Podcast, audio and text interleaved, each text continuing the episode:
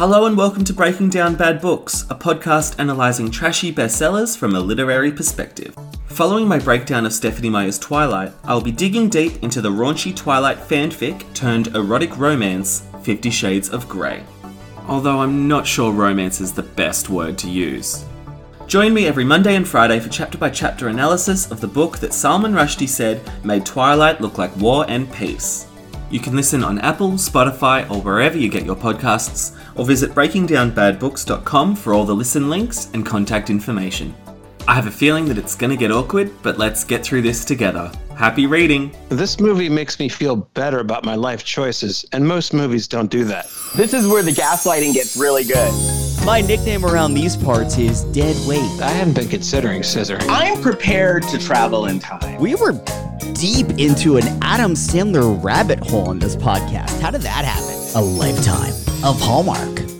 Well, hello, everybody. It is your favorite day of the week. It is time for another episode of A Lifetime of Hallmark, where we talk about, we watch movies on Lifetime and the Hallmark channel and try to make sense of them. Hi, I am Les Kirkendall Barrett. Hello, Jason Bowers. Hello, Les Kirkendall Barrett. And hello, Kurt Fitzpatrick. Hello, this is Kirkendall Barrett, and hello, Jason Bowers.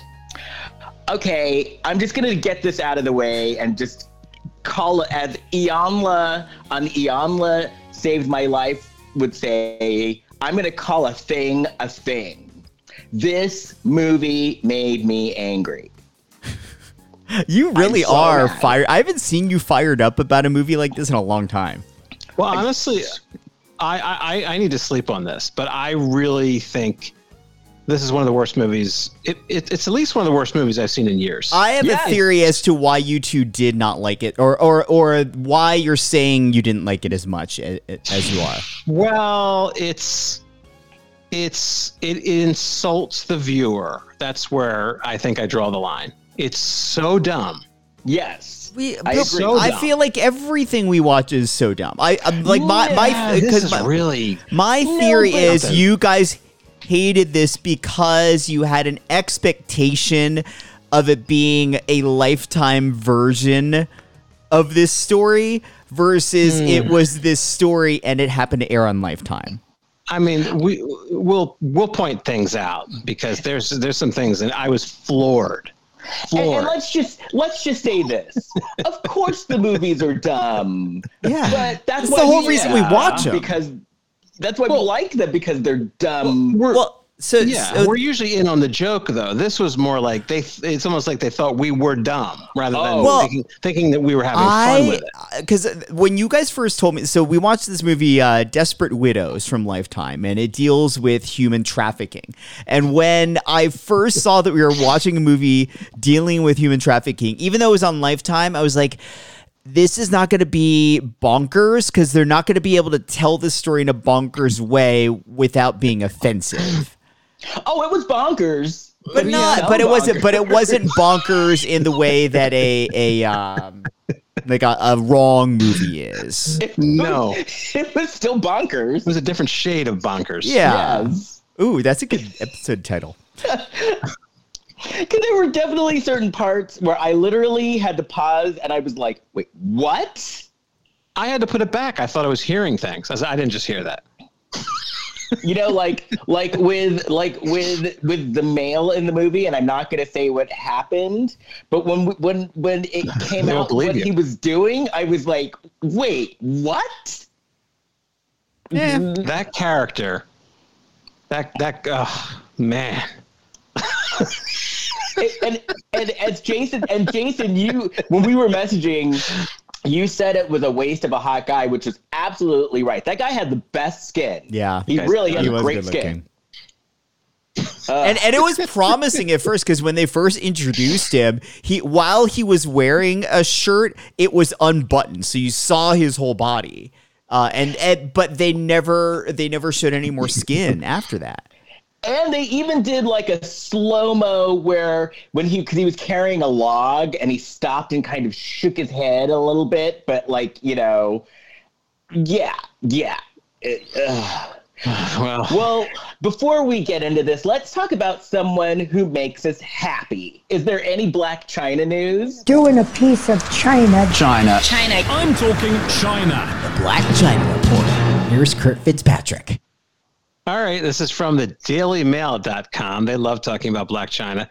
And here's an example of really stretching out a little piece of information. The headline is Blac Chyna wears all white outfit for dinner while ex fiance Rob Kardashian celebrates 34th birthday. Oh, Blac Chyna wore an all white outfit Wednesday while stepping out for dinner as her ex fiance Rob Kardashian celebrated his 34th birthday. All right, all right, all right. I, I gotta stop you right there. Like, are, has it gotten this bad that like, like even the writers about Blac Chyna news are like, we got nothing. We we got nothing. Uh, It gets worse. Um, the 32 year old model sported a white jumpsuit for her meal at an Italian restaurant in Santa Monica, California. Chyna had long blonde hair parted down the middle and down in soft curls around her shoulders. Now there are some photos here. It looks like she's with like a bodyguard or like like she went she went there with uh, security apparently. oh, I'm sure she did. Yeah, so she completed her outfit with Nike, uh, gray Nike high tops, and also wore a black face mask amid the ongoing coronavirus pandemic. Lest we forget. Are those police I Uh, hear in the background chasing down the crime against journalism that happened when this story made it into a publication? Uh, this this episode is a is a you know it could be a time capsule of media travesty between Right. this and the movie. Okay, um, uh, Chyna and Rob started dating in January 2016 and announced their engagement on Instagram after dating for three months. Right. They welcomed daughter Dream in November 2016 and announced their split on social media in December 2016. Rob received well wishes from his famous mother, sisters, and mother via social media in honor of his St. Patrick's Day birthday. Now, the rest of the article, there are pictures of Blac Chyna, so that's um, that's admirable. Um, but the rest of the article is just a bunch of uh, tweets and w- well wishes. Now, I don't think we Oh. need to get into that. No, we But don't. But anyway, there's a, a lot of that. No, but that's that's pretty much it. It's more of an example of uh, stretch journalism. I love how they basically. So wait a minute. So they weren't together. They were having. No, no, no. I love how they tied them in. Then Oh yeah. Yeah, she she wore a white outfit to a restaurant, and Rob uh, celebrated a birthday. So yes, The, With the narrative in a years old. tabloid has to be you are forever tied to your ex no matter what you do uh, and we're going to report on it as if you're doing it together but warring at the same time right. right. Yeah, Well, I mean, at least they talked about what she was wearing. So they did kind of cut to the chase for you right. I love the fact though. yeah, yeah. Appreciate that. I love the fact though. Blac Chyna, like the headline, Blac Chyna wears a white outfit. Da da da da. And then the first sentence Blac Chyna wore a white outfit. Same thing. Yeah. You just So have told you- us that. Have you guys been watching the SAG screeners? I sure have. Hmm, I watched a couple. what have What- you i haven't watched anything yet and i want to go on a little bit of a screed here Okay, because we vote for the people at home. We Yes, we're all in SAG-AFTRA, and we vote on the SAG awards. So they they supply us with movies and TV Well- shows well, to watch. This is my screed. Is is I love that that my union does that. I'm very happy that that uh, the the you know those vying for awards ha- have a way of uh, getting in front of us to see these uh, TV shows and movies. What my screed is the just pure amount of physical waste that is happening this year and i am by by no means an environmentalist but they've like I've gotten more DVDs this year than I've gotten in any other previous year, and I've been a SAG member for 25 or 26 years. And what's the infuriating thing about it is that they're sending things that are already on streaming services. And they have this Right. streaming app for SAG and AFTRA members as well to vote. Uh, so the fact that there's like Amazon and Netflix is real bad about it, and, and other streaming services are sending physical DVDs when their whole business model is based on something opposite of that, I find stupid. And humongous packages too. Yeah. Like I'm getting huge packets. Like I have a stack that is no joke, about eight inches high of DVDs from this that year's much stuff? nominees. I, Yeah. yeah. the Netflix stuff. I think a couple years ago they provided a password, like you could get a free month of Netflix if you didn't have it already. Uh-huh. Um, so I don't know why they don't do that. Like, who's Also, going like- to watch this giant DVD set of Ozark? And and maybe they don't want to give away the whole service for free. I get that, but then then put your stuff on the SAG-AFTRA streaming app for voting because I all, is. these things are already there too. So why are they sending physical copies out? Right. And Kinda and funny, it's a though. way it's a waste of um promotional money. Like you know, take that money and put it into something else. Take that money and give us a show. It, it is kind of funny though. Like what the other day, I got Minari in the mail, and I'm like, Vic, but I just watched it because you sent me my password, and so I went online and watched it with my password. I don't get why you're sending it to me now. And like even like, what else did I get? Mank, which I was like, wait, but I just used my password. So yeah, is also, weird. also you have Netflix. like Right. But there is something, because you know, I mean, for me, there is something about like, hey, I paid my dues on time. Woo! So, well, I, I think got I. I, think the the what balances that out is they do all these events where they you know when it's non-COVID times they, they have like actual Q and A's in person with the stars of the movie, and now in COVID they're they're doing Q and A's but they're on Zoom, but you can be a part of it. Now, okay, so I did watch a Q&A, and I was very disappointed because it was the one, who was it? It was Patricia Clarkson, and she was talking, I think it was someone from Pieces of a Woman. Which, oh, I haven't seen that yet. or but i zoomed in expecting it to be like a q&a Mm-hmm. and it was just patricia Ta- clarkson talking to the woman and there was no like question Yeah, Oh, I did that too. It was kind of, it was a little bit lame, and I I, Yeah. I I would like it if they did those live. Maybe that's a little too much to ask, but or even a zoom like interview. a, like a zoom Yeah. call like a regular where you- zoom call Yeah, where you could be a little more uh, involved. Hey, I Yeah. saw. Um, I watched the screener for uh, "Promising Young Woman." That was, Dying to see that one. Yeah, I want to see that. so really good. bad. Yeah. that that's that's my that's my you know if i were to have like a tally sheet yeah, of she she passes it with flying colors both of you saw that. Did you see I, it, Jason? I haven't seen it yet, but that that is at Oh. the very top of my list of ones that I do want to watch. That was so good. And I watched uh, the Little Things. I haven't watched uh, that one yet. Denzel. That was good. I think it fell off a little bit on the third act, but I was uh, it was a good uh, thriller. I thought. Did, did you watch Nomadland?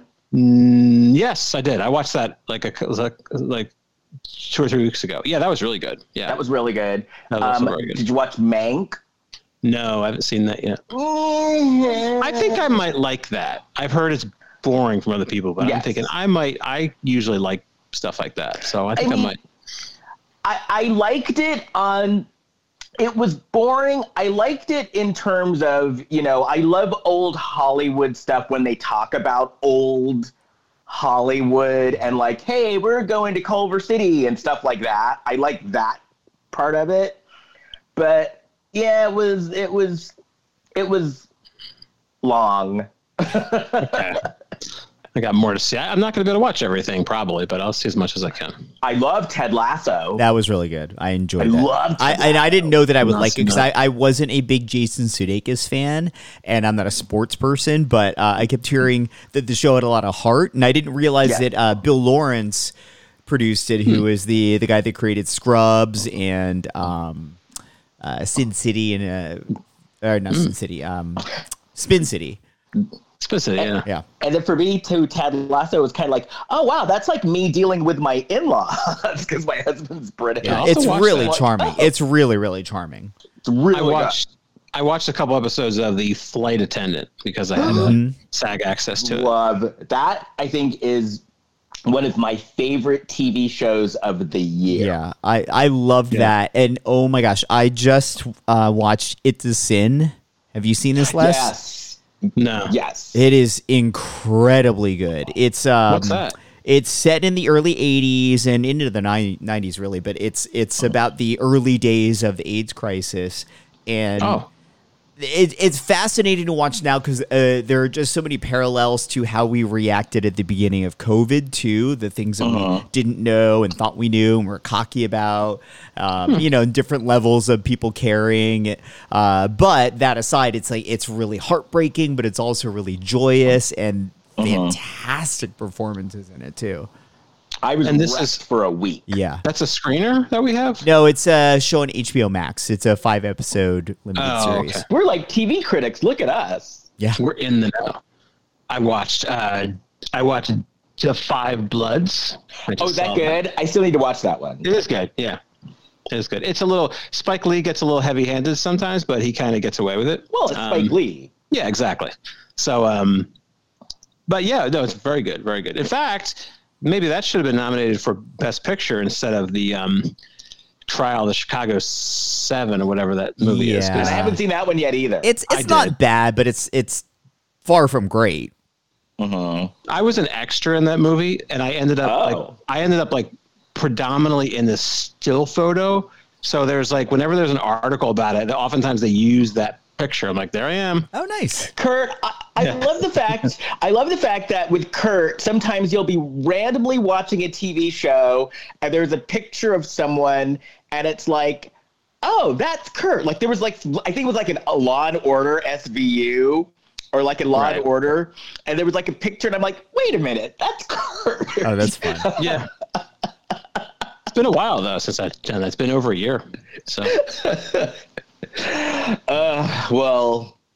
Shall we get this? Shall we? Shall we rip off the band-aid? Oh. I, I do feel like we've been chatting sort of to avoid talking about this movie. we've been avoiding it. Well, it's also an example of another reason why this movie is problematic. Because after I just like I, the last movie I saw was Promising Young Woman, and then the movie after is Desperate Uh, Widows. yeah, yeah. See, you you were setting the problem. bar way too high, and uh, this is not to say that I love this movie. I did not, but I feel like you two are extra angry about it, and I think it's because you had better expectations for it. Hmm. Okay, we'll say. I, I, Okay. I, I, I make an argument. This is also insulting to the audience. Oh, it is. It is absolutely. It's all of those things. I just don't think it's as horrible as you thought.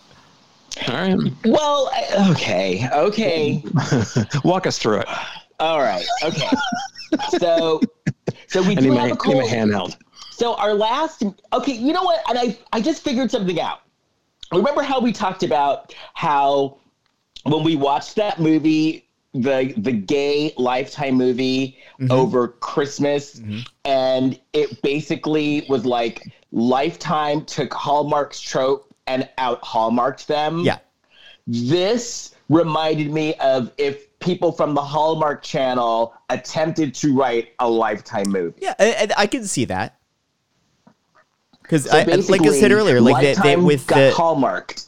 yeah with the the um the human trafficking element, I'm I'm sure they went into the uh you know finessing of this script, however much they did, uh by constantly having that light that uh you know nugget in their head saying like we can't go too far with this because it's about human trafficking, really serious subject. Let's be a little more delicate, and this is Lifetime's Yeah. version of delicate.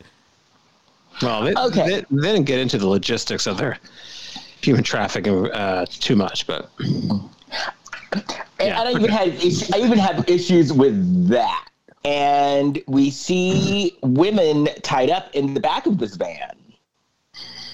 And then the van like pulls over and this woman this guy basically literally just takes this woman and throws her over his shoulder and he's from a different country. He has an accent and he's telling her, "Shut up, woman." and they're walking through the dark. and it was a cold open. So remember the last movie that we watched uh, for a Lifetime, we didn't have a cold open. The cold opens are back. Yep. And there's chloroform. Uh, he, Yeah. he, uh, Yeah. he whips out the chloroform in the cold open. He's not messing around. I was Yes. very excited about that. When I saw that, I was like, "Oh, okay, we are we are doing a lifetime movie, unless it's going to be happy out of the gate." Oh, and I was because I, I was like, oh, we're coming in hot. You know, we're just There are. getting to it. oh, they had a lot. They had a lot to t- lot to tell us. And that was the best part of the movie. they couldn't waste. They, they couldn't waste any time. Yeah, So then we cut to a funeral, and um, we see we see a picture of a dead husband. I see dead people. Who was very cute, actually. The mm-hmm. pictures that they had of him, like, like, oh wow, he's a cute guy. Yeah. And so we're at a funeral, and at first I thought it was a mother or like a woman and her sister. Mm-hmm. That's what I thought. Mm-hmm. it turned out to be a mother and a daughter And not just a daughter, a a a teenage daughter. who A- looked like she was 27. Yeah, but she was 16. Okay. And, and She, yeah. You are being kind by saying 27. She looked legitimately in her 30s. yeah. And, and I don't mean like old. I just mean she looked like an adult. She looked like she looked mature. she looked like she had a badass job, an adult job. Yeah, and especially and with the outfit she was wearing too. 16. Yeah, 16. Yeah, so, We need. I feel So- like we do then- see this a oh, lot sorry. in Lifetime movies. I feel like we need to come up with a term for that yeah. We need to. Hmm. Yeah, because it's like let's- because she's old, but like I I don't mean that as an insult. I just mean as a a casting note of really guys. yeah, Hmm. because because the even the way that she was acting, it was not like a sixteen year old, Right. and then until she started talking because basically what happens she at the funeral she's like dad would hate this funeral and then they cut to she's like making out in her bedroom with Yeah, with- some guy With a guy with mascara. with guy liner Yeah, he had guy liner and I believe eyeshadow too. Yeah, yeah, he working hard on his eyes. Yeah. And so they're going at it and this outfit like they kind of pan out and she's wearing like a catholic schoolgirl outfit but i just thought oh maybe it's like a britney spears sexy sort of a thing Yeah. Yeah, yeah. The guy looked like an aging punk rocker. Like Yeah. you know, you see like a, a guy in New York who's like a punk rocker, and it's like it's it's getting a little little late in the years to be doing that. Yeah. Yeah. Because he seriously looked like he was mid 30s to early 40s. And I'm not even kidding. Hmm. And like, this is some teenager. This is some high school class, huh?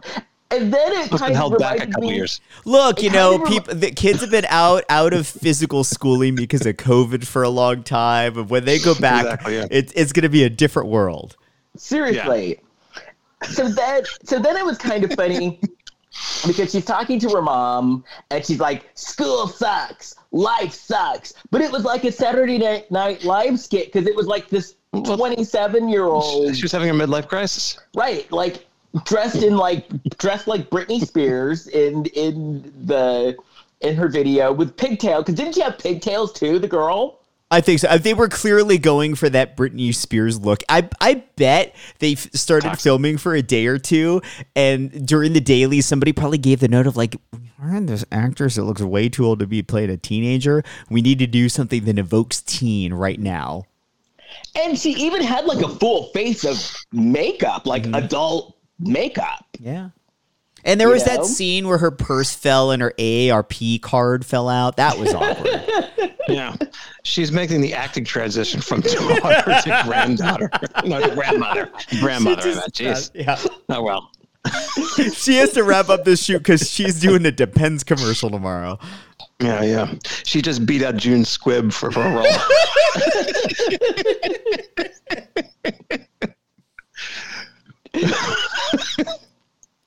So so then so then the mom because the mom catches her, right? And so once again it looked like two sisters were fighting about some guy in the room. Yeah, and the mom only seemed like mildly bothered that her 16 year old allegedly daughter uh, was i like in there with some dude, and she's like half naked. Mom, Right. you know, mom was like, eh, "Hey, what's up?" So then, but then the mom is like, because the mom's like, I'm so depressed. We're moving to Iowa. And the girl got very disgruntled. And I'm like, I don't blame her for being disgruntled. Because they live in LA. And they're like, we're moving from LA to Iowa. Did they ever shout out really to our- our listeners in explain the why of that? Oh, because she was depressed and she wanted to write a book. Because remember, she was a writer. Right. I got I got all that, but it, it didn't make sense to. Well, again, none of this made sense. But th- why they would need to move to Iowa? I, I get like okay, I'm gonna you know be in seclusion while I write for a little bit. Well, I think it was kind of like remember that movie Misery, where he wanted to get out of town, Yeah. to get his work done. Maybe it was like that. Well, yeah, but So he didn't move there Iowa. permanently. He went there like you know the plan was temporary. Yeah, they didn't have any connections in Iowa. I don't think. No, it's it's not like they went there for family or because they couldn't afford California. Like those would have made sense, but they're just like we're moving to Iowa because. Right, and that's true. I mean, think about it. You know, she was in LA. They could have just moved to Palm Springs for some quiet to get some writing. I do know. I do know somebody who uh, put a map on the wall and threw a dart and said, "I'm moving wherever this hits." So maybe they did that. That is That's a what happened on Doctor Dolittle. Which version? The first one, because remember the first one, um, it, it was Samantha Eggar, and she sang like this big song, and then threw a dart, and then it was at this island that kept on moving around. No, You're, I don't. I don't remember that movie. I saw that a long time ago. Well, and they, they and then they went there in a big giant snail or something. Okay. Those Doctor Dolittle movies. I don't want to revisit them. I've had enough. The Eddie Murphy ones were good though. The first Eddie Murphy one. I've never seen it. So I just don't want to endure that. It just sounds like a problem. I, I mean, uh, right. uh, Okay. like we It watch enough bad movies throughout the course of doing this podcast that I will say if a movie looks even slightly bad. Uh, I will avoid it like the plague because I'm like ah, I have to. I already have to do it for the podcast. I don't want to do it for pleasure. right. I, I like animals, but I'm not going to deal with that. it's so ridiculous. All right, let's, let's continue with So, this. so this girl was very disgruntled. No, yeah. And so then we see the mom looking looking through the album, and I wrote in my notes, "Wow, the dead dad was hot." And then she has a flashback, and the flashback is like her husband's laying dead on the floor, and the girl is like sitting in the corner crying in her Catholic school outfit. Didn't they? Didn't the that scene start with where the mom walked in and the girl was holding the dad's hand? So the girl was the one that found the dad dead. Yeah. I think that's what they were trying to convey. Yeah. Okay, yeah. So then, okay. So then, at, at this part, I still had hopes for this movie until this next scene. This is the first sign of trouble. Because the woman is at her therapist's office and she's literally laying on a couch. Yes. Mm-hmm. I was Well, wondering about sh- that. I've never never been to therapy, but I I thought that was only a TV and movie thing where the the patient lies down on the couch as they talk. But It- thi- this it- movie it showed it again. It doesn't look like a therapist's couch either. She just kind of plopped down on a couch because she thinks that's she saw that on a, in a New Yorker cartoon. Yeah. Well, I've been to plenty of therapy and I have never once laid on a couch. And it did look like a comfortable couch. It I would really fall did. asleep. But yeah. Well, the problem with this is that he, the therapist, says to her, uh, he he gives he gives her this information like this. Uh, he he suggests a, su- a support group, and he said, if not, you know, I, I- he's I'm not just your therapist, I'm your friend. You're not supposed to do that. No. you're not supposed to be friends with your therapist. Well, do you think it's funny that the, this therapist was able to find them a grief support group in the middle of Iowa when he's a doctor in California? Right. And he seemed to just have the information, like he knew it off the top of his head as he wrote it down. So it's like clearly he's referred other people to this same Iowa support group. And this is something that I thought was a no no. He hugged her, and It- I didn't think you were allowed to hug your therapist. Well, Yeah. I don't know about that, but it, he does that when he says the thing about the friend. You're not. I know you're not supposed to do that. Right. Right. That's ridiculous. It made me Right. think in this Terrible scene boundaries. that like maybe this guy was part of the trafficking. No. No, they never. Well, no. When I wa- when I first watched oh. it, I was like, "Oh, I wonder if this plays a role in in ah. moving this movie along." It did not. That makes sense. yeah. That that that that that would make sense though. That totally makes sense. So then they move to Hixley, Iowa. And they drive up to this crappy house. Which mm-hmm. looked which a lot they're like it was in renting, L.A. right? They don't own it. Yeah, those were they were renting it, They're gonna rent it. Okay. but it was a crap it was a crappy house. Yeah. And Allie, the daughter, is like, "What a dump." And Looked then okay. we see then we see the mom paige and she has like a brochure and she's at like a, a group counseling session.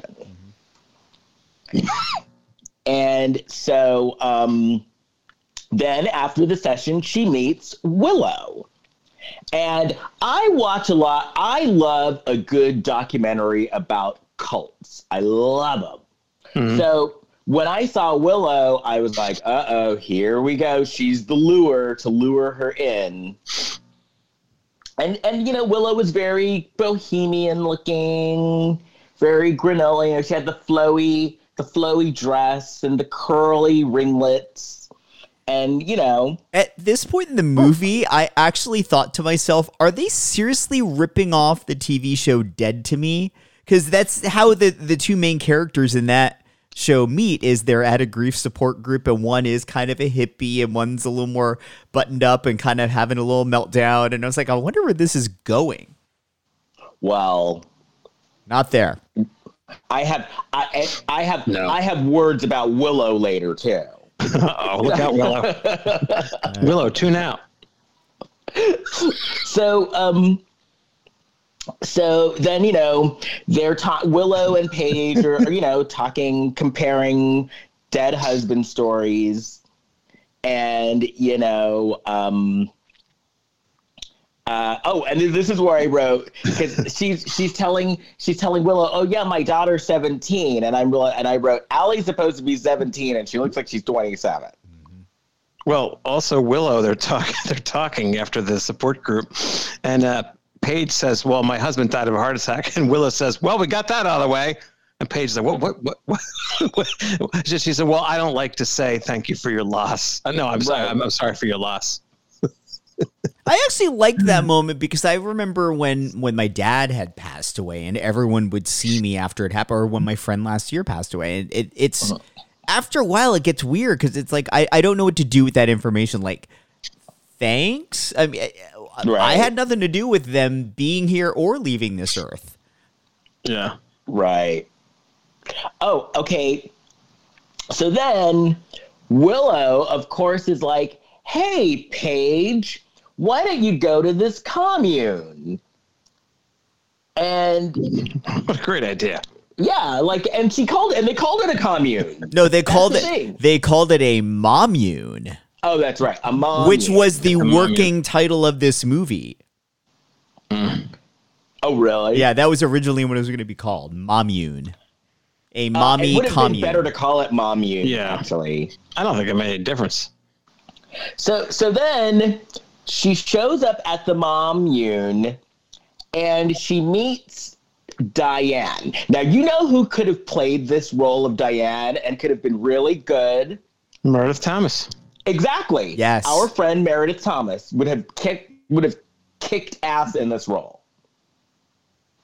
Well, they show up. They're not at the mommy now. They're at like a coffee shop, like an outside coffee shop, I think. Hmm. Yeah. Because there's a big giant chocolate drink and nobody nobody drinks it. Of course Kurt's like Sorry for your loss, Kurt. fixating on the drink. Yeah, I was looking at that. That looked great. Oh, that's right. And so Diane is telling Paige that, you know, she lost her husband five years ago and he left her a farm. And so, you know, it's a mommune. And and then yeah, and then um Paige is telling her about how her daughter found her husband and she is like and then Diane's like, well, maybe your daughter needs the farm more than you even do. Yeah. She pretty much tells her what to expect. She says, You've got to be on the farm for three months. So she's telling her Uh, I wrote run. No, Right. no, no. Mm-hmm. But no, she she still wants to go. And then She she's laid- surprised. And I was like, didn't you watch the Stepford Wives? Come on. It's not even a cult because cults are cults are deceiving. This one, she basically told her what to expect. Look, you're coming to my commune for three months. I'm not letting you go. Uh, oh, okay. Yeah, th- well, yeah, she. It, it's not necessarily a movie about a cult, but it is about a sex trafficking operation. Oh, yeah, that's bad too. That's true. But it was set up like a cult, though. Yeah. Yeah, a very, It's a very, uh, a very open, open doored cult. Yeah, I- it was a cult because not they laid well they didn't they didn't lay this the sex traffic on the table, but everything else they did. They left that out. Right. And, and so they're driving to the farm, and then you know you should turn around and drive away because Allie's like, wait a minute, there's no cell service here. That should be your biggest clue. As should the, the when they get there, there's a bunch of barbed wire surrounding the place and huge lifetime hidden Yep. camera style uh, uh, cameras for security on the property. Right. Those are red flags. Yeah. Right. Uh, But I do love that that a lifetime is like, we got to get the hidden camera in somewhere. We got to get, we got to fit in. So- and then, okay, and then this is the biggest part. So they go, they meet Kiana, who was like the head, like the, She was the the what would you call her? Like the concierge. hmm And Kiana's like, give me your keys. Hell no, no. Why do you, why need to give you my keys? That because at the key party, Les you put them in a bowl. I think it's because her name is Kiana. Oh, I see what you did there. Yeah. That's true. But um It's easy to remember who to give your keys to. and then then the big another big warning signal when you're walking through what is supposed to be like your your commune mommune and you see everybody like doing farm work and toiling on the land. What do you think a commune is. Les? Like more like a spa. No. no, I don't think It's a- so. it's a commune. No, Yoga commune. retreat. No, co- no, it's not, no. A Commune. It means called com- yoga it- retreat. It means communal living. It means that you and the others in the community you- you've created are all contributing to keep that community running. Oh, I would not like that. No, you No. wouldn't. You absolutely. You wouldn't. no, you better not go. Maybe the, maybe it is good you saw this movie. this isn't really. It's not a cult, and This you it's some time. it, it's literally they're kidnapped at, after you know they're no longer able to leave. But uh, Because seriously, I saw them all doing farm work and I was like, that's awful. yeah, they literally signed up for that. No and they were yoga. happy about it. Mm-hmm. So, so then, so then Allie makes a friend. Like, oh, because oh, that's right, because they separate them. So they're like, you know, mm-hmm. the moms are in one bungalow, and the daughter and the kids are in another bungalow. And Paige felt funny about it, but then Allie, there, like there was a girl there Allie's age, and so then Allie was like, "Oh, cool, there's a girl my age, and I don't have to be around you anymore." Yep. Which the mom was like, but her, but then it's like, no, it's a 17 year old. Well, supposedly, it's an alleged 17 year old. Yeah, little girl, like, why are you playing with a grown woman? No, you're the same age. right. And, and, you know, she's going to want to hang out with uh, someone her age and feel like an adult and have her own place. But Allie had a hard time blending in because all her references were really old. Right. Yeah. She true. she kept talking about what a dreamboat Bobby Darin is. So, so then she meets, she meets her room, Allie meets her roommate, Sam. And I wrote Mm-hmm. here that Sam went to the park ranger acting school. That's not possible. This trail's been closed for eight years. It's extremely dangerous. Yeah. You're cruel. I thought I was going to be mean, but that's cruel. Sam wasn't that bad. I don't think Sam was that bad either. She kind of Well- looks like a park ranger, but I don't know. I kind of like, you know, those people looked interesting. So, so then we see the, so then we see mother. the women we see the women farming and like Diane's showing her around, and then all of a sudden Paige sees a guy and she's like not happy about it. Like, what's a man doing here? That's John the handyman. And then the way that Diane explained it away was, oh, he's a handyman. He doesn't talk it. He can't talk anyway. He's a mute. He's a mute. I if I were a woman that had that had gone to this commune for women uh, to get away from uh, either my my husband or somebody in my my life, or if I you know I'm trying to just you know focus on myself, I'd be annoyed that there was a guy there too. A and B, it's kind of sexist to. Uh, put out there in the universe that the only type of person that could do handiwork is a man. Right. But I mean, he was a snap. Like literally, he was, he was, but literally, the mommune is like, no, women only. Well, except this one person, because none of us know how to use a saw. Yeah, that's that's a And- man's job. So And and I like and then I love her explanation. Well, he's mute because his wife died and he stopped talking. that's insulting to the audience. That's what I'm talking about. So then, okay, then no, then it gets worse. Okay, so then we meet Sam's mom, Tessa, and Tessa is all like buggy-eyed, like she had just done a bunch of meth or something, and she's fixated on having a knife, and she does all the fishing for the ladies. Yeah. And that's her first thing. It's like, "Hi, this is Tessa," and Tessa's all, "I have a knife." Like Yeah, Tessa. Tessa could have been the handy person. Right, right, Probably, exactly. Tessa is all jittery. And then I got a little sad for Tessa because Tessa's like, "Oh, you know, we're we're here, uh, we're here, my daughter and I, because I was abused by my husband." And then she's like, "And that's why I always carry a knife." And it's like, "Oh, geez, Tessa." Um, and then and then that's when the story starts getting weird because Yeah, that was Paige was informed that she was going to be there for three months, and Tessa's like, "Oh, we've been here for six. And you know, um, and that sounded kind of weird. And Paige is like, "Okay," but then Allie all of a sudden has an attitude adjustment, and Allie's actually happy and happy to be there. So I did find her That- her turn, like her enthusiasm shifted really rapidly and sort of out of line with the events that were happening in the movie. Well, because Sam probably told her, you know, you really do look like you're 17. And she's like, wait, what? Wait, everybody else is saying I look 27. You really think I look 17? Oh my God, I love you. You're my best Little friend. does she know that Sam's just using her as someone to buy the alcohol. Right? so, so then Paige is just walking through the woods, mm-hmm. sauntering through the woods, and she hears a noise. And then um, they're all working outside, and Paige talks to Diane, and she's like, wanted, you know, she wanted to run a couple of errands. She wanted to go off to, you know, go. She wanted to leave the compound. mom. Yeah. Yeah. Go to like leave. Rite Aid or something, you know? needs to go to Target.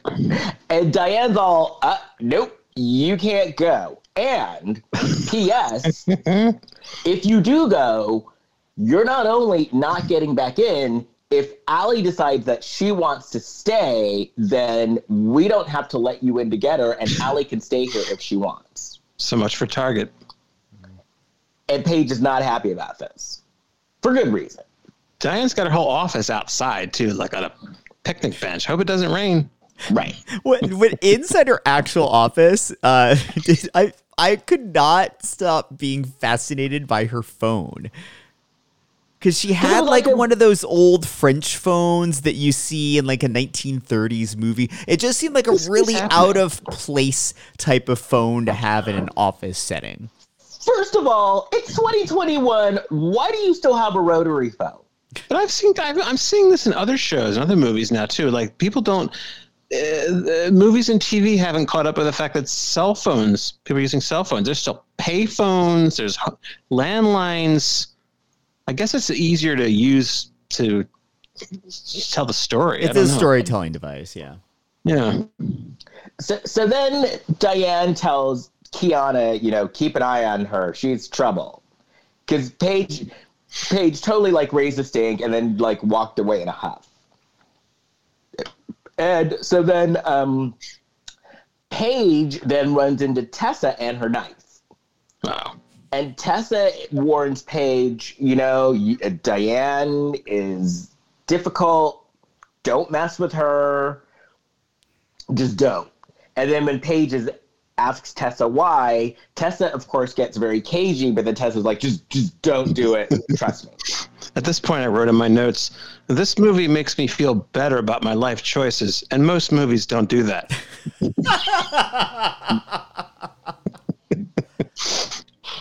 So, so, so then Paige then walks near the barbed wire fence. And she's going to touch. Oh, and then she's trying to figure out if it was like an electric fence or what kind of fence was it. And she asks herself, is it an electric fence? And then goes to touch it like an idiot. It's like, you dummy. You think it might be electric, so you're going to go and touch it. To get electrocuted, possibly. Um, so then she's going to touch the fence, and then all of a sudden, the mute guy John knocks her down, and and fall and like knocks her down, and he's on top of her in a very suggestive way. And then he points to the sign that says that the gate has an alarm on it. And I wrote, then, he's a of course- helpful mute. Right. Right. what? I wrote in my notes, he's a helpful mute. Right. I just picture like those Honda commercials with the helpful Honda guy, but like he can't speak. So he's just really enthusiastic and just pointing at signs, helping you along the way. And you know, when he knocked her down, he looked great when he knocked her Oh, down. yeah, he's hot. And then she was, of course, like, a for, you know, she got mad until she saw the sign, and then she's like, "Oh my gosh, you know, thank you, thank you for helping me." And then John leaves her and goes into his shed, his worker shed, and he reaches into his backpack and he has a gun. Okay. Hmm. So, so then we see Sam and Allie, and they're picking blueberries. And Allie is telling Sam, no, Sam is telling Allie how she knows how to pick locks, which I did find that very fascinating mm-hmm. and very impressive. Because I wouldn't mind learning how to pick locks myself. And she said that she learned on YouTube, so I might be watching some YouTube videos on how to pick a lock. Hmm. Further education. Yeah. Yeah. So so then they're picking blueberries, and then Allie like takes one, and and and Sam was like, "Don't do that!" and starts flipping out. And then Allie sees a lake, and they literally pick the blueberries, and then they go at the lake and sit at the dock, and not even for that long. And they acted like this was such a mischievous thing to do. All they were doing is sitting by a lake. Well, look at the repercussions, though, which we'll get to. Yeah, I guess you can't sit by the lake. Right. Because then um John we so then we um Paige catches John and all of a sudden we find out that John could talk. Mm-hmm. Okay, and this is where I started to get angry. This is where I started to get really angry. Because she's like, wait a minute, you can talk. And he says, that the reason why he's pretending to be mute is because he's looking for his daughter and his wife who were at the commune. And so he's undercover, and so being mute is part of him being undercover. Well, I started to get really angry at that. I, I believe this was where he said he he chose to be well he chose to be mute because he was afraid he would say something stupid. Now I actually this is where I actually had to put it back a little bit. Put you know I'd rewind and see if I actually heard that because that is profoundly dumb. Well, look, I am going to defend it only because a similar plot device and character trait was used in my favorite show of all time, The Good Place. So I don't I don't want to discount it as being something that can be used effectively. This was not effective. No, Not no, here. no. No. I think we're skipping ahead a little bit to get because there's because there's a really stupid scene where he he's explaining all sorts all sorts of crap all, all over the place. I think that's Well- where that happened. Well, because then, well, he does tell her that he basically found out that Diane is like in huge debt. And like, Yeah.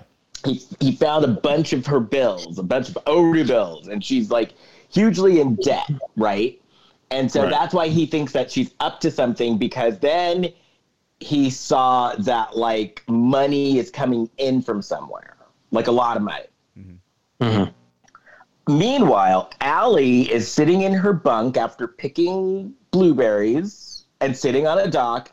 And Diane comes in, and not only did Allie get in trouble, Allie was sent to solitary confinement for sitting on the dock after picking berries. Yeah. Yep. Or she could sit and think about her selfishness. Right.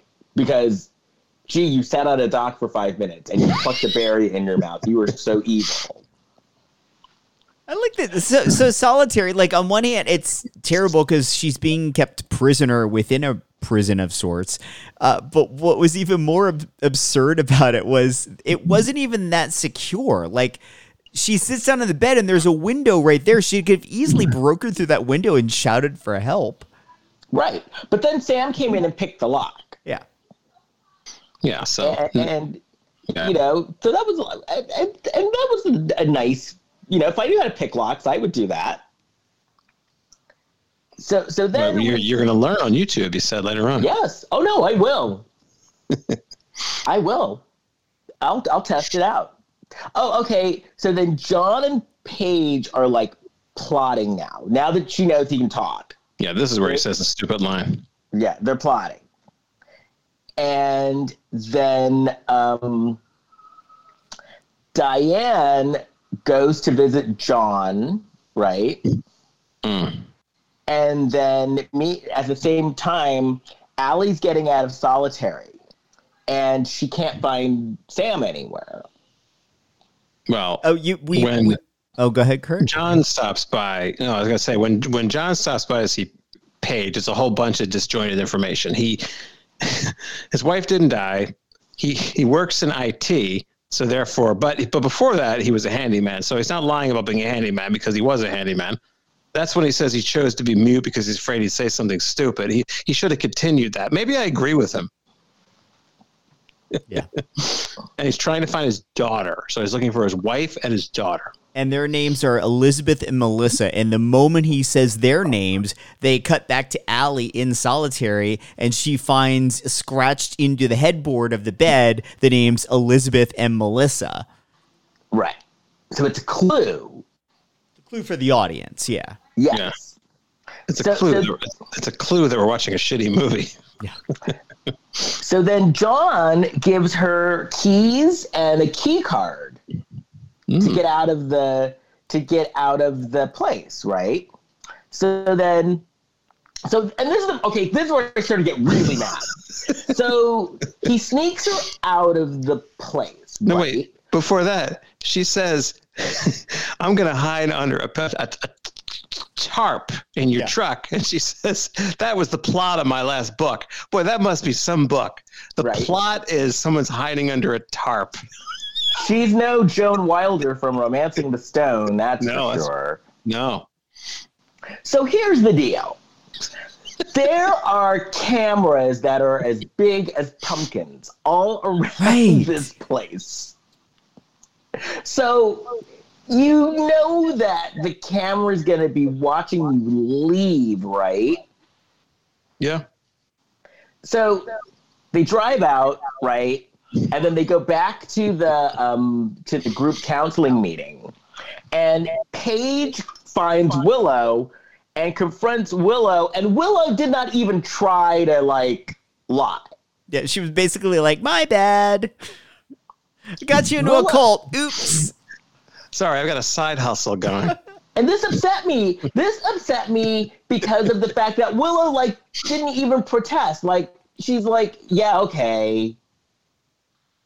No, she's like, "Look, I saw, I, I make a little cash."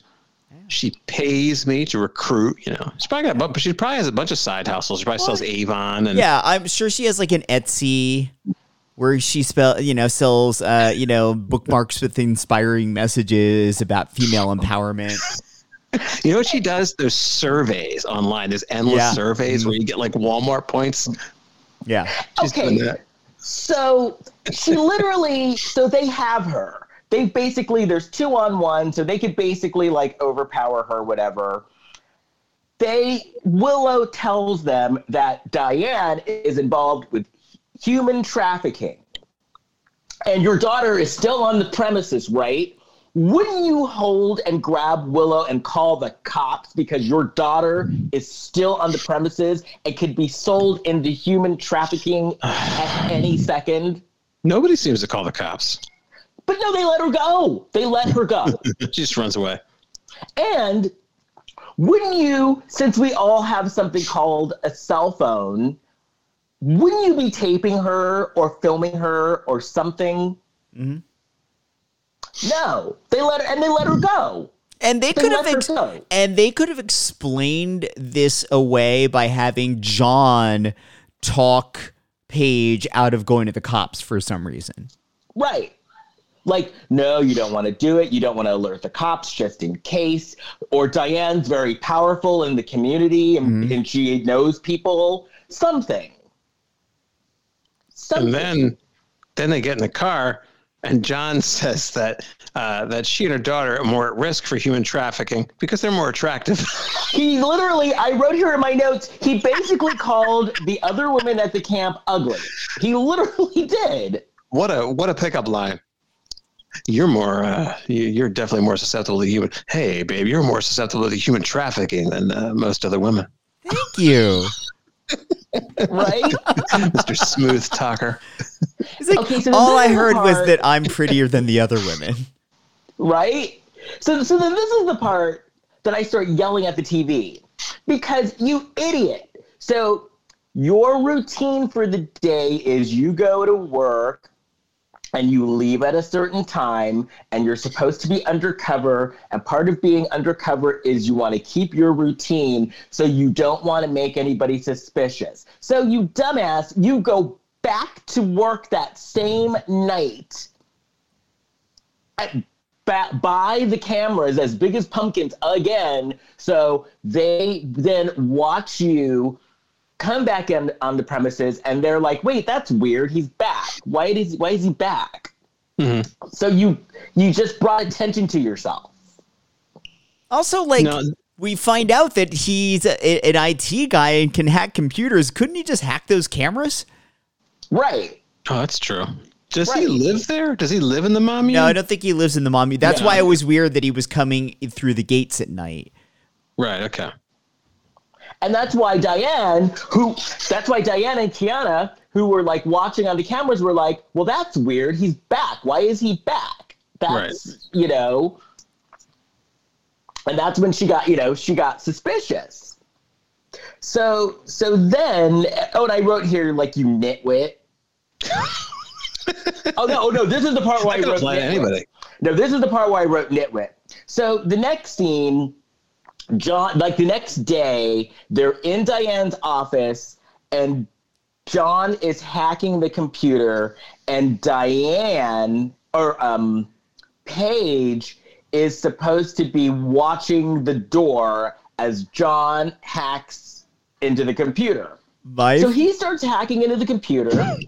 He gets in, and Paige leaves the door and goes running to look at the computer. And I'm like, you idiot, you're not supposed to leave your post.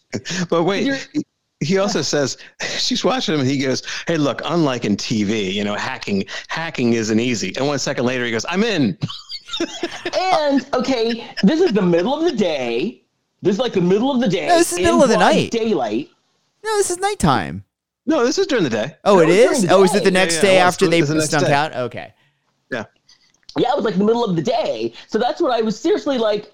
She can walk in any second. You dummy. see, Why my- are you running away from the door My- from your post? My favorite thing in this scene is the conversation that Paige and John were having because Paige is wondering, like, why, like, I don't understand why Diane would be human trafficking instead of getting a bank loan. right. She said something to that effect. Yeah, and I just thought it was so stupid. Like you know, I was I was I. I was gonna get a bank loan to keep my business afloat, but this human trafficking opportunity just seems too good to pass up. And This, this is a movie about side hustles. and okay, and the computer looked like it was from 1989. it was definitely like a DOS. It, it was from when uh, Allie was a little child. Seriously. so so then, okay, so then How else are they going to use their AOL account? so, so then um, Diane is since since Dummy left her post, she then goes back and it's like, oh my god, Diane's here. Because if you would have stayed there, you would have been like, hey, Diane's turning the corner now. Let's go. So Diane goes walking into her office and she catches Paige and John like making out like that, and so that's that's their cover. Yeah, John basically grabs Paige and just shoves his tongue down her throat to throw Diane off. So it's now working it as saved their lives. It saved their lives. So Works. it's not dumb. And Diane actually was surprisingly cool about it. She was like, oh well, you know, women need to do what they need to do. Yeah, that well, was it was sort of like, well, people have needs, whatever. Oh well, there's only one man here. I guess I understand that.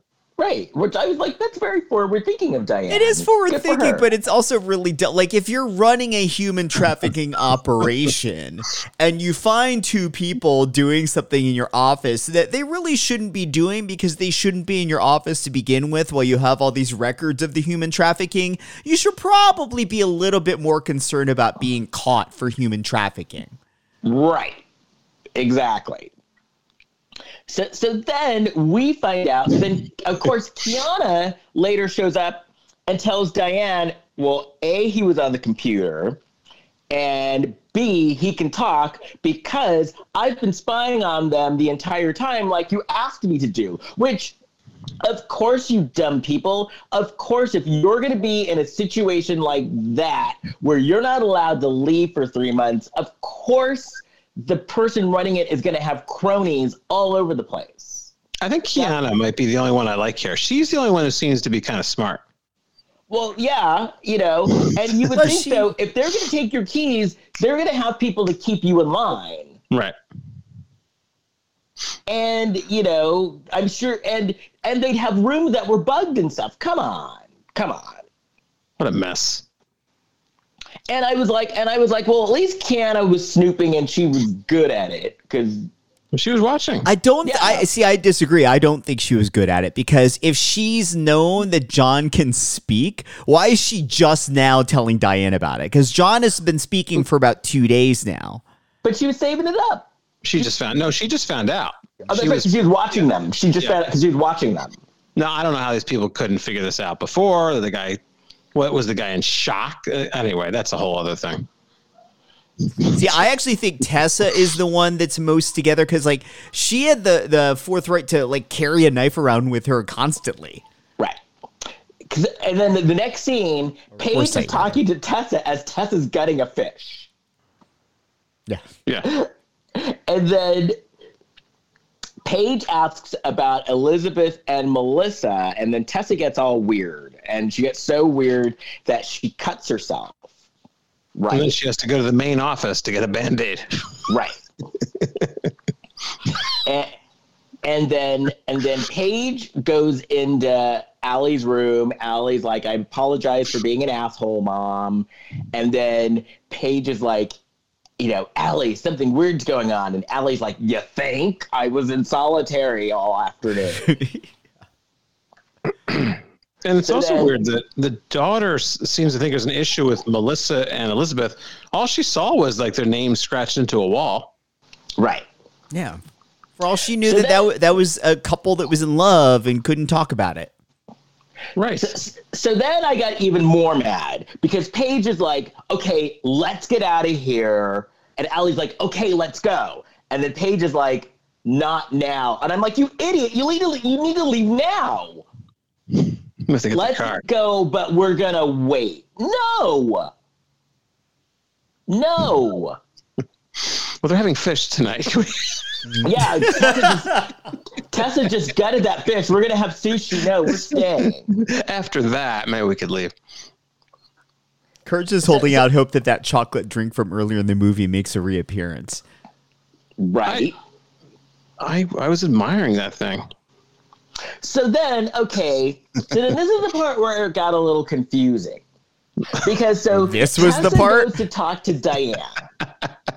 Te- Tessa goes to talk to Diane, so it seems like Tessa is kind of in on it. Like, Te- like Tessa knows what's going on. Didn't you guys get that feeling? I uh, I got that she knew what was going on, but not from a she's been helping with the human trafficking. Just that she knows something bad is going on, but she's afraid to do anything about it. She's a mess. And she's like, her eyes are all bugging out, and and I even wrote here, Tessa is batshit crazy. and so now, do Diana and Kiana do they want to get rid of Tessa, right? Or who do they want to get? I know they're talking about getting rid of someone. Paige. Okay. So then, okay. Then it gets really just annoying. So then Paige is walking in the cafeteria and John is walking in the cafeteria. They bump into each other. They dropped their plates or whatever. And then Paige picks up her plate and there's a note the size of a newspaper on the bottom of the plate. Yeah. Yeah. says need Like- a plan. Stevie Wonder could read that note. That's how big that note was. Like the writing was huge. And, and so then she goes and she reads the note, right? And so then then that night, Paige goes snooping, all right? And she is a good snooper. I give her that. She is a good snooper because she finds Elizabeth and Melissa and they're all chained up. And when Paige finds them, we literally get an itinerary. We get like the schedule of their day. Mm-hmm. So like Kiana shows up in the morning. She gives them a bathroom break and some food, and then she comes back. That's nice of her. And she comes back later. Like we got a rundown of their day. So- and, and then of course they were like, "Hey, listen, let us go, but you got to be careful because Kiana's going to come back." And so Paige runs off to get some some uh, bolt cutters. And so then she starts telling them about John, and then Melissa and Elizabeth are like, wait, wait, wait, no, no, no, no, no, no, no. John is bad. John is my ex-husband and her father, and we were here escaping John because He's John is an abuser. Grayson is his real name. Not John. It's Grayskull, like a Masters of the Universe. Yes. Right. A- And Grayson, yes. Yeah. And so, okay, so then Paige, okay, here's and here's the part where I literally want to just go and shake Paige. So she has these women who are chained up.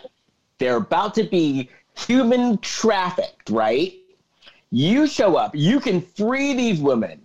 And Grayson shows up, and these women would rather be chained up and taken away and human trafficked instead of leave with Grayson. And you're still like, oh, I don't believe that he would do this. And you're like, these women would rather stay chained up. She's an enabler. Ugh. They'd rather be chained up. yeah. And, and there's another option of maybe calling the. Can, can anybody get in contact with the police here, or that? Well, there they didn't have any cell service. That they No. They, they, but they've got that French phone in Diane's True. office. Oh, True. And and then they, and then Jason, I mean Grayson, then like wallops. What do you call it? Mollywops. He mollywops Paige with a gun. He cold mollywops. Mollywops. Isn't that Cardi Eh. B's new single? Mollywops. I love that song, by the way. WAP. Wop. Did you guys see the Grammys the other night? Yes.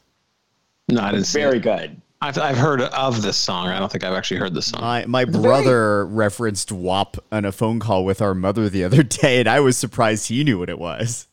wow. That- wait, now, did your mom know? No. No. I was gonna say. No, no, It went right over her head. She, she didn't hear it, but my brother said it, and then I I I was kind of stunned into silence, and I could hear him chuckling a little bit. I'm like, okay, that was for me, not for my mom. Because Kurt, you know what WAP means, right? I, yeah, I read I read about WAP, but I haven't heard WAP yet. We we don't It need to repeat very- it here. You can go look it up. It was a very good dance routine. Like it was a very Oh, good performance. Yeah. And I love, I love Megan Thee Stallion now. Same. Love Megan Thee Stallion. And by the way, Kurt, the the has like three E's. The stallion. Megan Thee Stallion. Yep.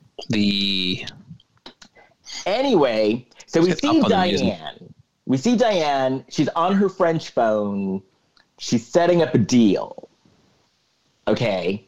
Now Allie is eavesdropping. She's doing some good eavesdropping. I, I give her that. I got to give credit. Mhm. And then I wrote here we get a whole lot of exposition, and we were getting a whole lot of exposition this entire movie because they just go into like a full monologue of what they're doing and why they're doing it and on and on and on and on and um did sam just show up or sam Allie woke her up. okay yeah, she got her. and then sam's like oh by the way i saw them being kidnapped and it's like and you stayed And, and you're just No. you're just now choosing to tell Allie about this in this moment, not earlier. Right. And your mom wields a knife and you still decided to stay. So, I'm not even so- sure. What, I'm not even sure what Allie heard when she was eavesdropping. It was like somebody said. Diane said like, "I'm so glad uh, it worked out," or something like that. I, I didn't even know. Like, it, there didn't seem to be a lot of information she could actually pull from that conversation. Right. But it is a bit of a trend in Lifetime movies where the person that's, you know, eavesdropping has superhuman hearing and can hear every word of both sides of the conversation, no matter how many thousands of feet away they are. I've been known to do that. Mm-hmm. I have the hearing of a bat. A bat that is shit crazy. Right. Les looks offended. Oh, so so so then Diane Diane shows up where Elizabeth and uh, Melissa were chained up, but we see Kiana there instead. And so basically, oh wait, no, no, oh I forgot a part. Yeah, you skipped. Yeah, you, you Yeah, skipped the 'cause- part where Paige and Elizabeth are having a long conversation. Elizabeth is still still is still chained up. So after story time, uh, Paige notices that there's actually metal clippers. She could actually set her free. And I forgot to mention, after John like mollywopped um, Paige, he took Melissa and carried her like he just threw her over. A lot of throwing women over your shoulder and just walking away because that's what he did. Very retro. Yeah, Very a caveman. caveman. Yeah. and, and so Way back. uh, oh, way back. right because yeah. Because he he just ta- he had taken Melissa and just kind of threw her over her shoulder and like walked out. Allie finds it romantic because that's how things were done back in her day. Man, that's brutal. Allie's like, remember when we started cars with our feet and had Bronto burgers?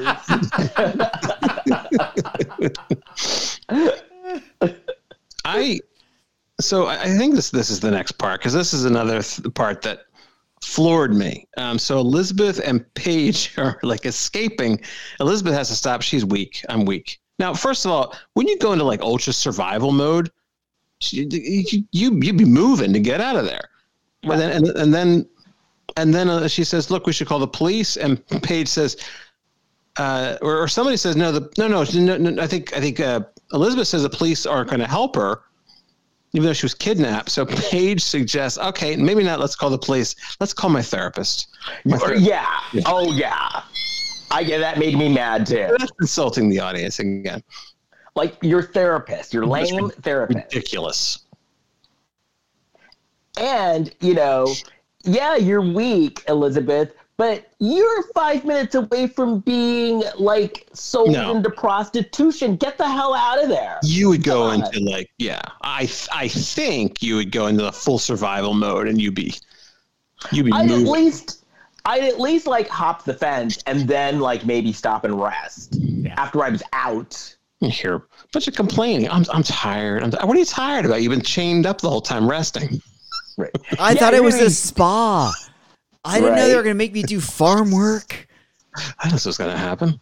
Well, you know,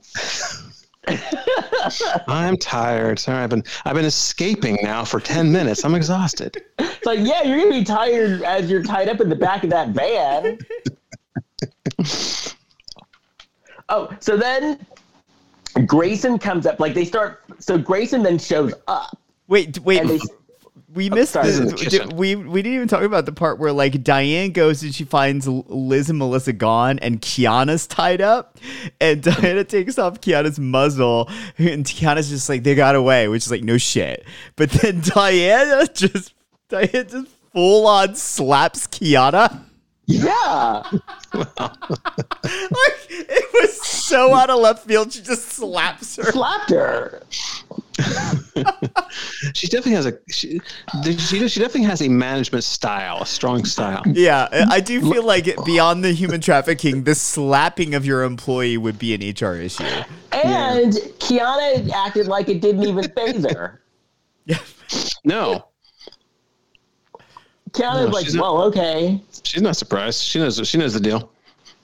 Ke- Keanu's probably the head of HR there, so Oh, okay. Okay. So then Paige then gives. Oh, so then they they find Melissa. Like he had just like kind of dropped her off. Johnny just kind of dropped Melissa off. Mm-hmm. So then Paige gives them the keys and, to the truck, to John's truck, and the card, like the the the gate card. And she's like, "Leave without me," and it's like, um, shouldn't you wait until you find your daughter and then all hop in the truck and go? Yeah, because like, what other chance are you going to have to get away? Right. yeah. So then Grayson catches up with them, and then Grayson starts to strangle Paige. And he's strangling, they're fighting, and he's strangling her, and then all of a sudden, out from nowhere, he gets stabbed by Tessa and her knife. Yes. Yeah. Yeah, Tessa. Tessa never knows what to do. Like, I don't know. I, I, well, I didn't, I did, well, I, I thought she was killing you. I think. I don't know. I don't, I don't, I don't know what's, And this would have been the perfect place for Vivica to show up and go, You messed with the wrong mommy. you messed with the wrong confused woman. Oh, You messed you messed with the wrong sex trafficking ring. right. right. See, because you know what? If I would have cast this movie and they turned it into the wrong Mommune, Meredith would have been Diane. Um, Tracy Nelson would have been Tessa. Mm-hmm. Um, we'd have to make like a police officer role or something for Viv, Vivica, because Vivica never does crime in the movies ever. Right. So I would have cast this movie really good. She- Jason Shane, Jason Jason Shane would have been the mute guy, Yeah. or or Eric Roberts. Sure. I don't know how I feel about Eric Roberts playing. Eh, let's bring in Jason on that one. Right. Oh, oh, okay. So we find out that Sam picked the locks, right? And um, wait, no, did we see Sam pick the locks, or did she tell us that she picked the They, locks? they no, they pick the lock to Diane's office, and uh, Diane and the the guy from earlier in the movie that was driving the van in the cold open, they catch them yes. picking the locks. and, and so then pay but but then um who had the knife So Kiana, Tia- Kiana walks up and finds Tessa cleaning her knife, and she's basically like, "Ah, fuck this, I'm out of here." Yes, that's literally what she says. She goes, "I'm out of here." That's what I like. Yeah. She's like, "Said that's it. I'm out of here." because you know you got to keep those knives clean when you're in a crisis Yeah. and, Yeah. and, and, The only and smart thing in then this movie. and then like paige and diane are fighting Yeah, big cat fight. and, and then who is it that says no one hurts my daughter That would have been And pu- Yeah, I guess it was. and punches Paige. punches punches diane Yeah. Oh, I wrote, and I think I'm going to stand by this. I think this is a good way of dealing with grief. because it's. Let me explain myself. It- so I will give the movie that because it's a good distraction. Like you know, it's kind of like it's a good way to kind of distract. yeah, you can you you can get over the grief by like just being in sheer abject terror and having to fight for your life. It does True, kind of take your You- mind you, off. You go into the phase of shock from grief. Uh-huh. stabbing people, and you know. Right. So instead of So I guess PTSD Trauma. trumps grief. That. yeah, yeah, it's it's it's one way to get over it, I guess. I, it's that's I mean, a uh, like you know, thing. that's isn't that kind of the premise of WandaVision? See, I haven't seen WandaVision. I'm halfway done. Oh, okay. I don't Well, I love it. Maybe I've said too much. WandaVision, I gotta tell you, WandaVision took a turn. Oh yeah. Because I was like, what the hell am I watching? Which turned into, oh my God. Agreed. So, yes. And that's all I'll say because I don't want another um, Cobra Kai incident. Yeah, Elisabeth Shue situation. Yeah, yeah. I need to see that and The Mandalorian season two. So perhaps I will join Disney Plus for a month. And by the way, I don't think Hamilton should be nominated for SAG Awards. It's the filming of a show. It was going to be released as a theatrical presentation though ah. originally. No, I don't know. It's a gray area. It's gray area there. It's all Isn't gray area that- there now, though. It, it, it's a uh, you know it's feature films, but they're on a TV just because that's the distribution hmm. form. Like, No, but this is the that's sitting well downside. This is the downside of streaming being nominated. Though, isn't that dumbass movie Eurovision nominated for an Oscar? oh, for a song, Well- for a song, Yeah. and it is a good song. Have you seen the movie? Uh, my husband did. Okay, I enjoyed it. It wasn't great, but it the the song is actually very good. Um, and the movie has some heart to it, so it's not just a typical Will Ferrell dumb joke after dumb joke movie. Look, Ma Rainey's Black Bottom is a play. They adapted it, made it to a movie. So Hamilton is a play, and they didn't adapt it. They just filmed it as a play. So that's how I feel about that. There you go. Anyway, I don't know. I know it's supposed to come out as a movie, so maybe it would qualify as a for a SAG award or whatever. But uh, I just have uh, that's my cause. We're, Oh, we're okay. getting upset. Look, the whole point of award shows is not to award the the work; it's to get ad money from the presentation of said award show on TV. And It's it's, a revenue be no generator. fun this year anyway. None of them are. It's not for any Oscars, I don't think. And I Which want is Minari weird. to win. I want Minari Uh, to win every. I want to see Minari. I'm gonna I'm gonna watch it. It's very good. It's very good. Have you Alright, seen well- it yet, Jason? No, I want to be like that grandmother when I'm a grandmother. Put it that way. It stars Glenn from The Walking Dead. That, that it was like a very impressive movie, actually. Well, why don't we finish this unimpressive movie because we're so Yeah, we're close almost to the finished. end. Yeah, we're almost So done. close. Okay, so the cops show like who? Uh, so someone was driving out of the gates, right? Like the cops. Yeah. Yeah, the the white van was driving out of the gate while Paige and Diane were having their fight. And the cops were waiting. Right. And that's the part where Vivica should have been like, "You mess with the wrong mommy." Yeah. They would have had written her role though. Re- yep. And and so then, what do you do after you escape a commune? You go to a barbecue. Eleven months later. Yes. A good way to make friends. Yeah, well, she did make friends because Paige and Paige and Tessa were now friends. Or I wonder if they lived there. Hmm. Yeah, they do. and so Tessa was not as buggy eyed. She was, I guess, she she got some help. She got. They were some wearing the street clothes.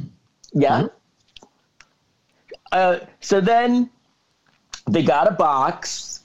Tessa went for to get her knife and realized she didn't have the knife anymore. So Forced to have it. that was actually because she like reached for the knife and it's like oh geez and so they got a box and the box was in the box were advanced copies of paige's new book called Mommune And they all laugh.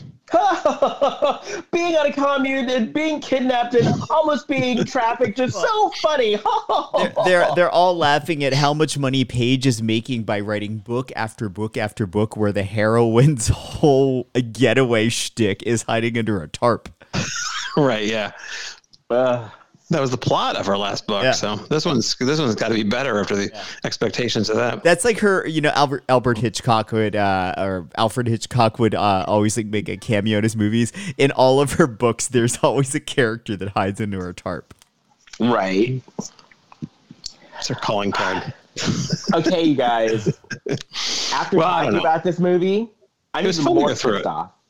I, I thought it was fun to go through it, but I, mm-hmm. I still think it was insulting to the audience, and that's the problem. Oh, it I'm absolutely was. It totally was.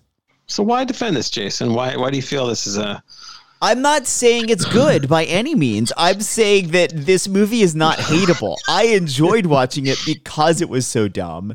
Uh, I would have liked it better if it were more over the top ridiculous. Like some of the ridiculous ridiculousness was they didn't even know that they were making a bad movie at points. Whereas with the wrong movies, I feel like they they know exactly what they're making.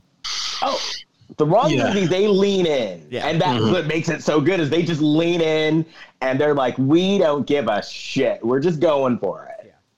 yeah yeah I guess they were they were kind of earnest in this movie. I- I'd Oh, say yeah. I would say I'd sleep on this, but I don't think I'm going to think about it. And P.S., they really didn't. They could have gone bonkers with this since they didn't even really delve into the trafficking aspect of it anyway. Absolutely. I uh, started to look up some information because they, they said there was a, a part where there's a deposit of sixteen thousand four hundred forty-five dollars, and I was wondering. First of all, they were acting like that was an enormous amount of money, which I thought is that really going to be enough to keep the mommune going? But I That's was a, that's at, a like, very much- weirdly specific amount too. Yeah, yeah. Well, I was looking at like how much it would actually a person would be. This is this gets kind of dark, but I said it was a bit- it was I just read like a like a little blurb. It said like between eight grand and fifty grand. And I was like, why don't you just sell a baby on the black market instead? Yeah. You'd get a lot more for a baby on the black market. Or get Why a bank say a loan. Why didn't she get a bank loan? What's that?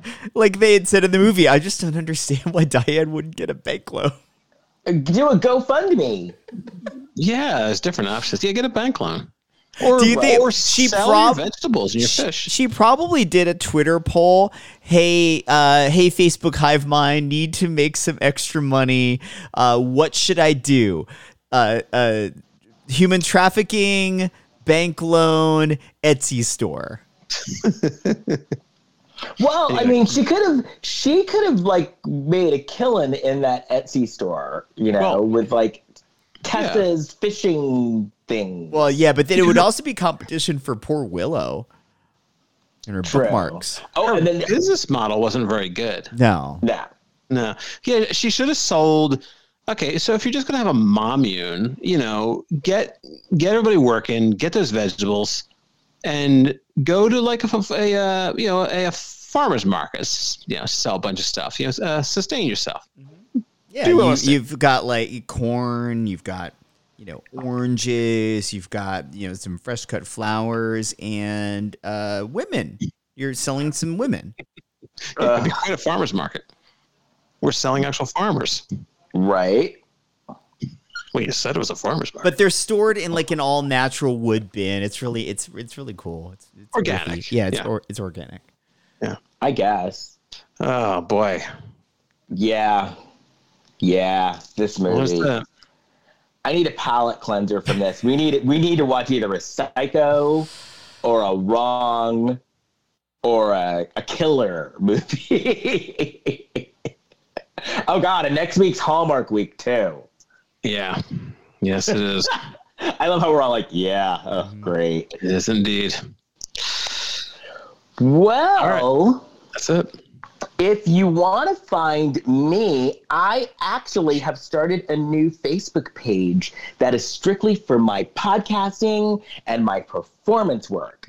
Oh, I thought I was being spammed when I got the request because I got- sometimes, yeah. No, So I got so many messages. Okay. Okay. No, it's a real thing. And so that's why I changed the name. So so if you want to get a hold of me on Facebook, you can find me on Kirkendall Barrett Presentations. Um, Kirkendall is K U R K E N D A A L. Barrett is B A R R E T T. So on Facebook, you can find me at Kirkendall Barrett Presentations. Um, And Instagram, you can find me at Kirkendall, or you can always find me on my website, leskirkendallbarrett.com. Jason. You can find all of us on Instagram at Lifetime of Hallmark Podcast. You can find me on Instagram, Twitter, and Facebook at Big Shot Jason. Kurt. I just have kurtfitzpatrick.com. I don't think uh, I don't think I have anything else coming up. So that's it. And I have another podcast. Five stars. Uh, yeah. Oh, yeah. First of all, review us on whatever platform that you listen to us on and give us five stars. Um, I also have another podcast called the Reality Reading Rainbow Podcast, where I talk about books written by reality stars. I also do interviews as well. This week, uh, my guest is Heather Michelle from the Madame from, from the Madams, Hoes, and Gigolos podcast. And we talk about real housewives and their wine businesses. Nice. Anything else? I think that's it. yeah, that's it. Ugh, I gotta go wash my brain from watching this movie. so until next time, bye. Bye. Bye.